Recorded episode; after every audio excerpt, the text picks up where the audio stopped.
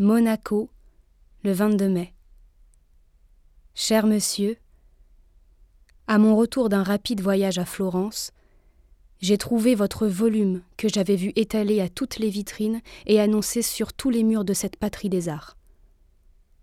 Je n'ai fait que le parcourir en lisant ça et là quelques lignes, quelques pages, mais ce simple coup d'œil a suffi pour renouveler en moi toutes les émotions, tous les souvenirs d'une époque qui restera pour moi, comme pour beaucoup d'autres, la plus émouvante de ma vie, en même temps qu'elle était pour vous tous et les vôtres, la plus sombre et la plus désespérante qui fut d'être donnée à un homme de traverser.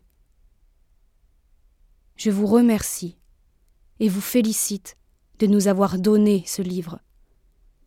Vous nous le deviez.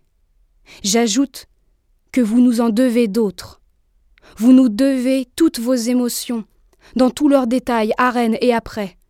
Vous devez nous dire, pour la moralisation de la société future, les écroulements qui se sont produits en vous quand vous avez tout appris.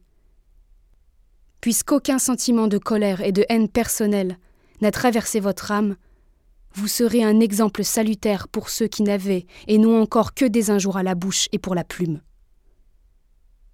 Je compte donc que vous ne nous priverez pas et que vous ne priverez pas vos enfants de savoir ce qui s'est passé en vous. Cela nous intéresse énormément, croyez-le, de connaître comment vibrer sur son rocher cette parcelle d'humanité pour laquelle nous avons lutté et lutterions encore. Nous sommes très avides de savoir en quoi se transformait à leur arrivée là-bas le sentiment de fraternité pure que nous lui avons transmis à son insu si longtemps.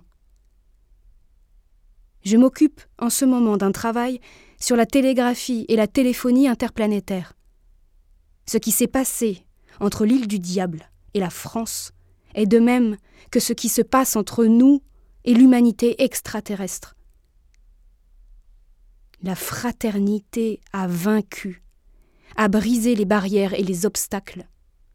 L'amour et la science briseront un jour les obstacles qui nous séparent des habitants de Mars ou de Jupiter.